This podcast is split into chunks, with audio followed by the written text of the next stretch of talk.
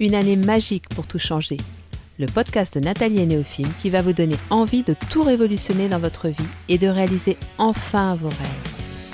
Notre mission Vous donner un maximum de pistes pour vous permettre d'oser vous lancer dans l'aventure et franchir les étapes une à une dans la joie et la bonne humeur.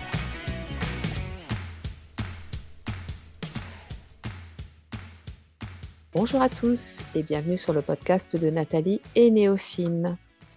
Alors, je voulais m'excuser parce que j'ai encore disparu de la circulation. Euh, la raison, c'est que je suis tombée malade et que j'ai mis euh, un bon moment à m'en remettre. Euh, voilà, j'ai attrapé un virus, pas le, Covid, mais un autre. Et, je peux vous dire que les virus crus 2021-2022, ce sont vraiment des virus qui tapent très très fort. Hein, j'ai été quand même assez fréquemment malade dans ma vie, mais alors là, je dois dire que j'étais stupéfaite de voir la, virulence du virus en question. Voilà, donc du coup, j'étais incapable de faire quoi que ce soit et surtout incapable d'enregistrer ce podcast.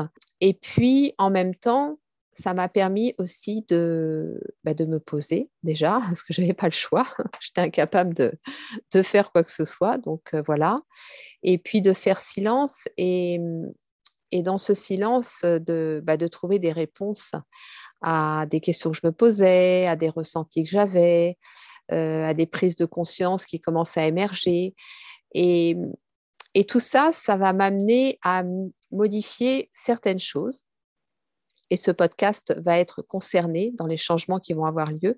Alors, vous savez que si j'ai créé une année magique pour tout changer, c'est que j'aime le changement, que c'est quelque chose dont j'ai besoin que j'aime euh, vous, faire profiter de tout ce que je vis, des expériences que, voilà, que je, je, vis. Et du coup, dans quelques semaines, euh, il va y avoir un gros changement par ici. Voilà. Donc, je vais vous en parler euh, petit à petit. Je vous en parlerai davantage dans le prochain podcast parce que j'ai vécu une expérience le week-end qui vient de s'écouler là, très, très, très intéressante. Et donc, à ce sujet, j'aurai beaucoup de choses à vous partager aussi. Donc ça, ce sera pour le prochain podcast. Et du coup, nous parlerons de l'avenir d'une année magique pour tout changer. Voilà. Pour le moment, nous allons nous concentrer sur le thème du jour, qui est se sentir libre dans un monde conditionné. Alors, euh, ce podcast, euh, je l'ai préparé euh, au lendemain du premier tour des élections, et normalement, je devais vous l'enregistrer à ce moment-là. Mais bah, je dirais qu'il est toujours d'actualité, hein, puisque nous venons de passer le second tour. Et clairement, euh, tout ce que j'ai vécu ces dernières semaines et ces derniers mois, ça m'a amené vraiment à vivre cette période d'une manière totalement différente de ce que j'ai connu aux élections précédentes. J'ai eu cette forme de, détachement, de recul, de, de, clarté aussi sur ce que je voulais, ce que je ne voulais pas. Et puis, je ne me suis pas du tout, du tout, du tout laissée impacter par toute cette ambiance qui était très lourde voilà, en gros, euh, j'ai traversé ces élections avec une légèreté. Pourtant, bon, bah, j'avais la maladie qui était là, hein, donc, euh, ce n'était pas forcément non plus une période très cool. Mais voilà, je me suis rendu compte que j'avais quand même des choses que je pouvais vous partager parce que pour moi, je pense que aujourd'hui, ça va vraiment être déterminant pour chacun d'entre nous de se sentir libre dans ce monde où l'on essaye de plus en plus euh, de, nous driver, de nous contraindre, de, nous conditionner, de, nous enfermer quelque part. Mais après, à chacun d'avoir sa propre vision de la situation. Alors, je vais déjà euh, faire une petite analyse rapide de ce qu'il se passe en ce moment parce que ça peut euh, déjà vous donner des clés voilà, par rapport à tout ça. Et puis, euh, je vous ferai part aussi de mon expérience euh, dernièrement avec les institutions, tous les organismes type euh, impôts, banque, EDF, parce que c'est très, très, très intéressant le constat que j'ai pu faire. Et puis après, bah, je vais vous proposer de voir ce qu'on peut réellement faire dans ce monde où finalement on a l'impression qu'on nous prive de plus en plus de nos libertés. Pour autant, je pense que voilà, il y a encore moyen de faire énormément de choses. Donc, que se passe-t-il en ce moment? Alors, ce qui se passe en ce moment, c'est ce qui se passe déjà depuis euh, bon nombre d'années, mais c'est vrai que ça s'est énormément accentué depuis euh, le début de la crise Covid. Là, on a pu constater, et particulièrement au moment des élections, un ego extrêmement fort, extrêmement puissant. Quand je dis ça, je veux dire concrètement qu'on sentait les gens dans une forme de, euh, de, tension, d'agressivité, de besoin de pouvoir, de besoin de, de se comparer à l'autre. Il y avait vraiment quelque chose de cet ordre-là. Ensuite, il s'est passé aussi autre chose, et ça, c'est particulièrement effectivement depuis deux ans, c'est que les institutions veulent nous faire croire que ce sont elles qui ont, qui ont le pouvoir. Pardon. Alors, bien évidemment que les élections, c'était euh, clairement, euh, ça venait vraiment mettre euh, en lumière tout ça. on sentait les gens très tendus, très stressés par ce résultat des élections. Curieusement, moi, j'ai pas intérieurement, je n'ai pas du tout ressenti cette tension, cette inquiétude, du tout parce que je pense que depuis quelque temps, je me suis rendu compte que ce pouvoir que l'on que l'on nous mettait en, avant, que, que l'on essayait de, d'exagérer quelque part à travers euh, euh, ces, contraintes qu'on nous posées. Vous savez, plus on impose de contraintes aux gens, plus les gens ont l'impression qu'on les prive de liberté. Et, du coup, le fait d'imposer ces contraintes, c'est une façon de dire, regardez, c'est nous qui avons le pouvoir, c'est pas vous. Vous ne pouvez pas faire ce que vous voulez, c'est nous qui décidons pour vous. Donc ça, on a eu ça beaucoup pendant deux ans. C'était, si on regarde bien, ça, pouvait être par rapport à plein de choses. C'était pas euh, lié qu'au Covid, c'était lié à, plein plein de choses. Donc ça a vraiment accentué euh, cette illusion que les institutions ont le pouvoir et sont les seules à avoir le pouvoir. Là-dessus est venu s'ajouter les peurs, peur du Covid, peur de la guerre. Vous aurez certainement remarqué qu'une fois que la guerre en Ukraine a commencé, on parlait plus du tout du Covid.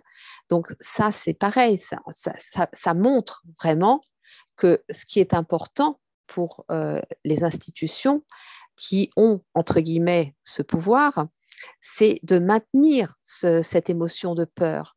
Donc, quelle que soit la raison, vous voyez bien que là, c'est même plus la raison qui prime, c'est vraiment euh, l'idée de maintenir les gens dans la peur.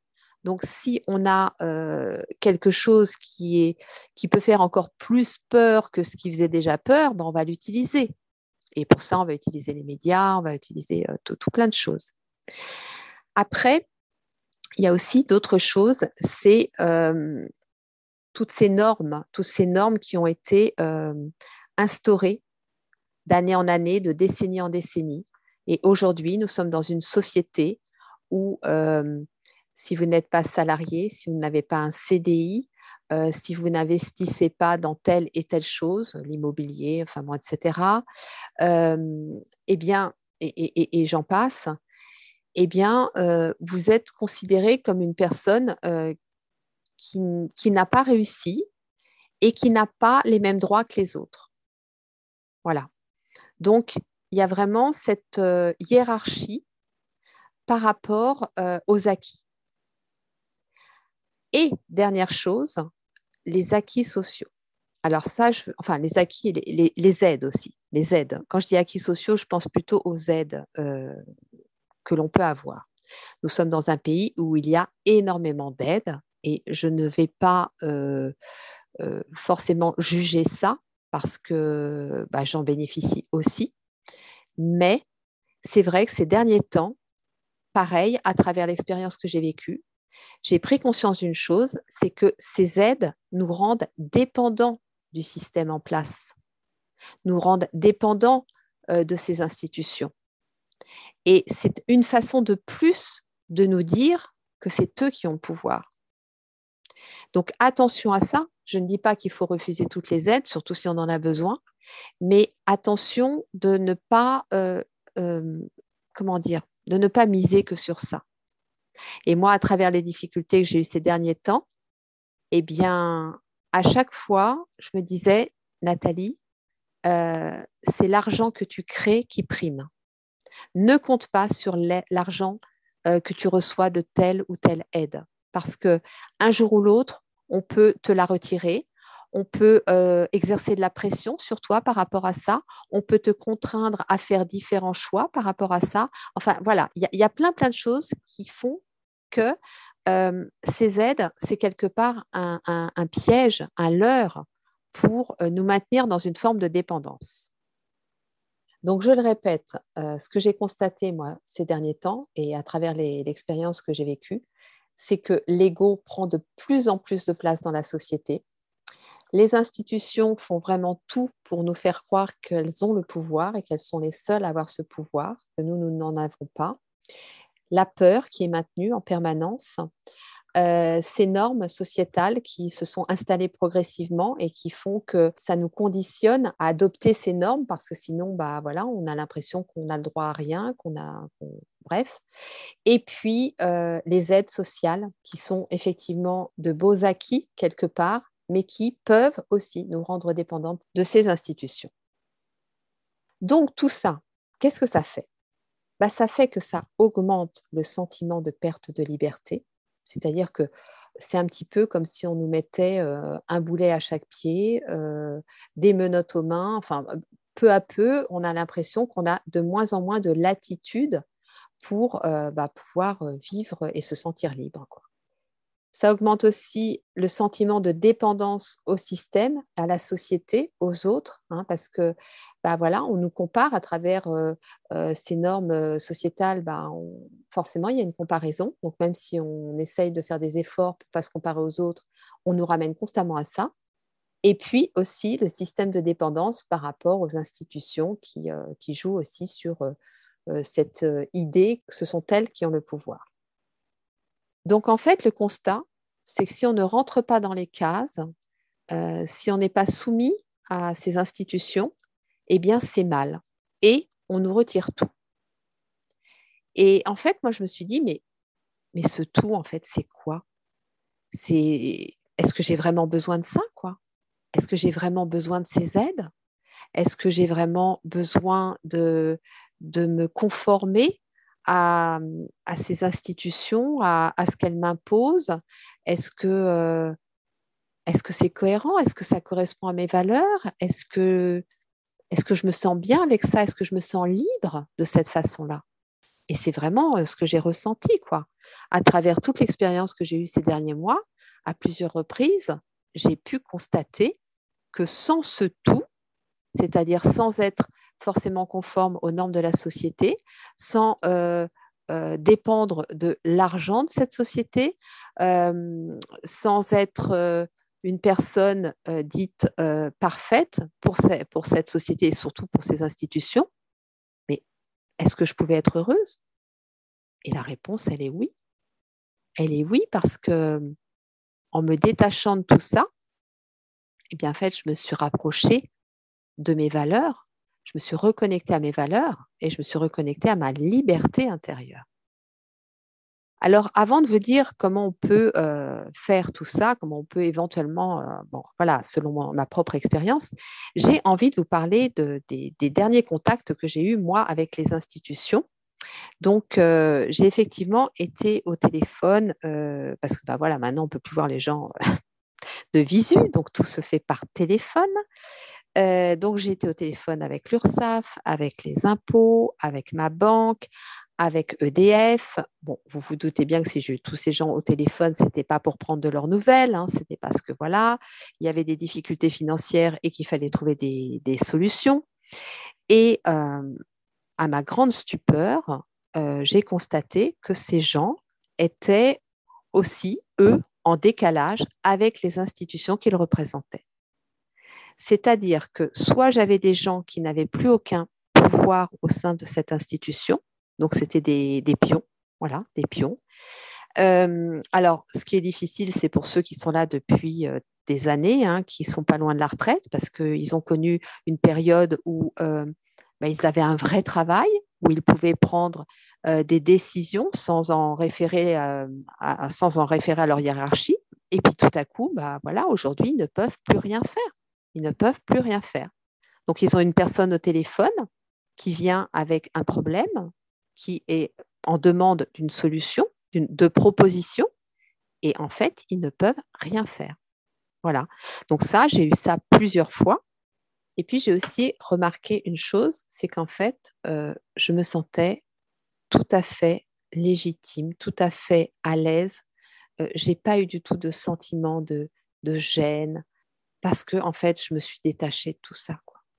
Je me suis détachée de tout ça. Quand vous avez un système qui est à bout de souffle, qui continue à hum, imposer en fait euh, des règles qui n'ont plus aucun sens, quand vous voyez que les personnes qui travaillent au sein de ce système ne comprennent plus non plus les règles, n'adhèrent plus aux règles, et euh, que quelque part, euh, votre situation, elle est aussi liée, alors bien sûr, je suis responsable de ma situation, j'assume tout à fait cette responsabilité, mais pour moi, ça n'était pas, enfin ça n'est pas d'ailleurs, ça n'est pas une situation euh, grave, ça n'est pas une situation exceptionnelle, ça n'est pas une situation qu'on ne peut pas euh, rétablir.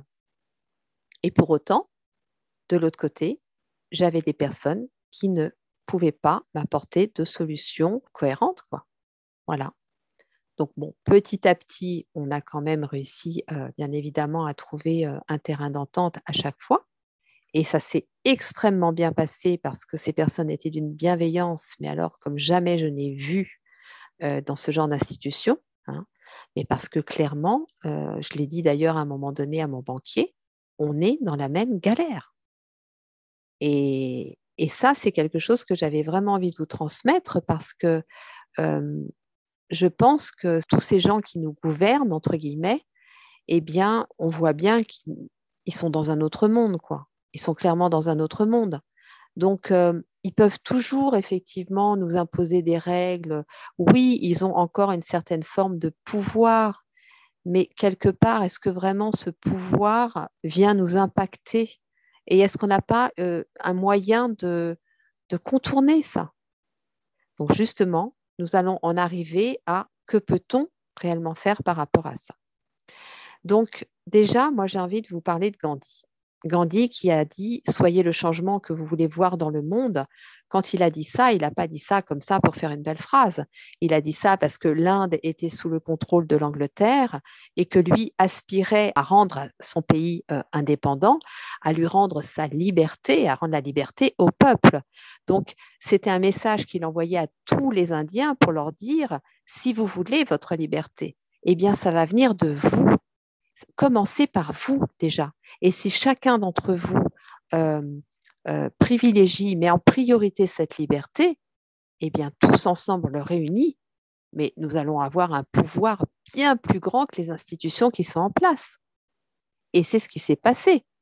L'Inde est devenue indépendante en 1947. Et, et ce n'est pas parce que les Anglais l'ont décidé, hein, parce que sinon elle pourrait être encore anglaise aujourd'hui. Donc c'est vraiment euh, cette euh, conscience que nous avons beaucoup plus de pouvoir que nous le pensons et que ça ne se résume pas à un vote euh, électoral. Gandhi a invité tous les Indiens à se réunir. Il y, a eu cette marche du sel où ils ont tous cheminé ensemble vers la mer puisque le sel était taxé.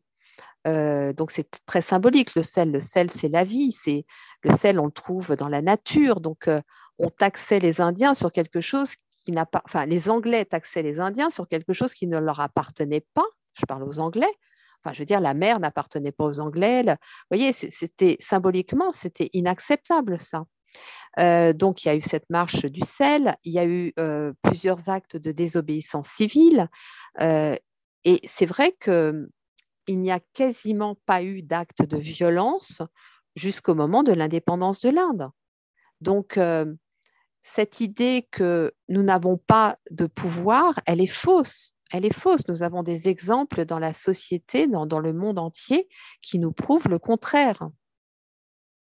Alors, de la même façon, sur un autre plan, il y a des expériences qui ont eu lieu et par rapport à des méditations collectives, j'ai en tête euh, une expérience qui a eu lieu, je crois, au Japon, où un lac était pollué euh, un nombre très important de personnes se sont réunies pour méditer et ça a modifié euh, le taux de pollution de l'eau du lac.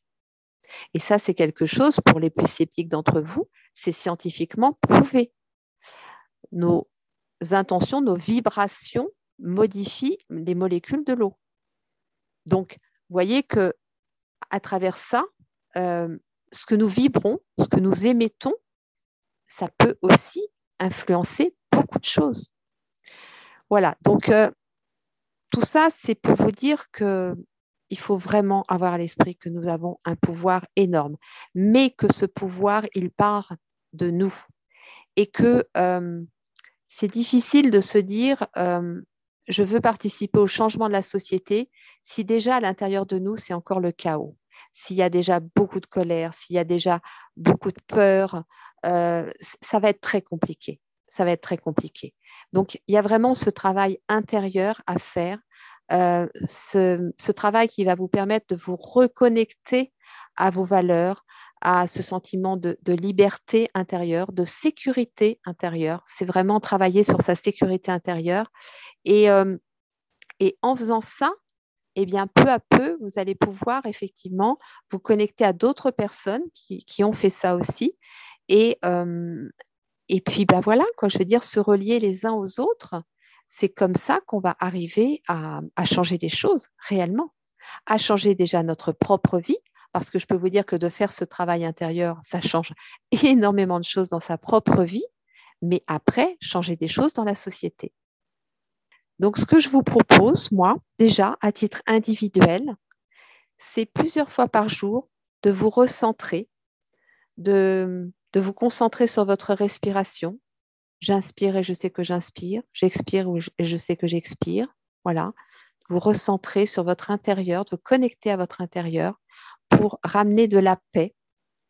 Ça, vous pouvez le faire plusieurs fois par jour. Ça peut prendre juste même 30 secondes voyez, 30 secondes, c'est rien dans une journée si vous le faites 3-4 fois, mais ça peut tout changer.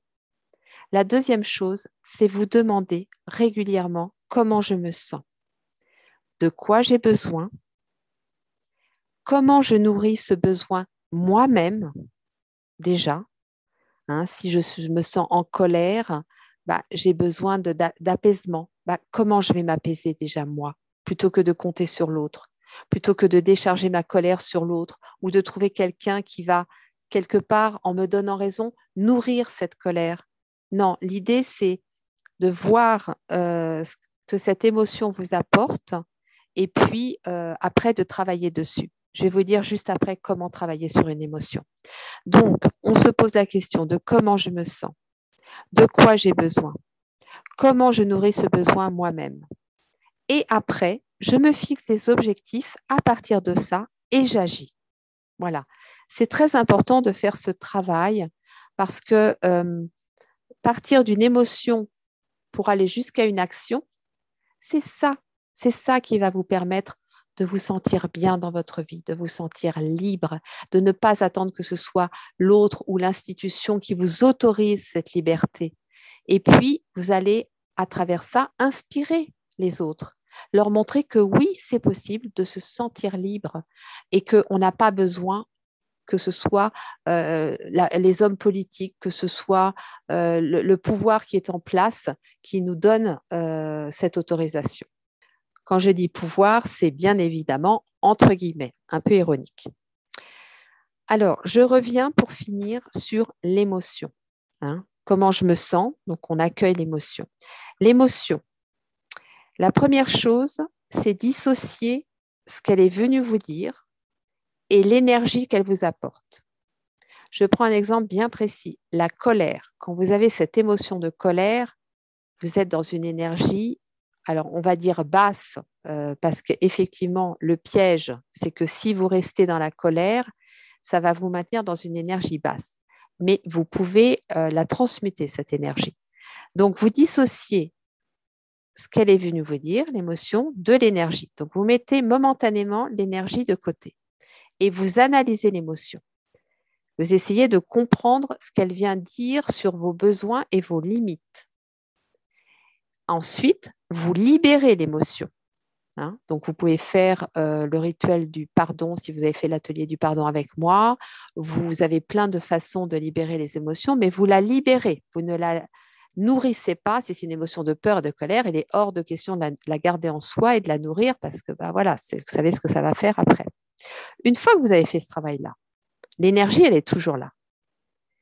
Et là, vous allez sentir qu'une fois que vous avez libéré euh, l'émotion, eh bien, cette énergie, vous allez pouvoir la transmuter.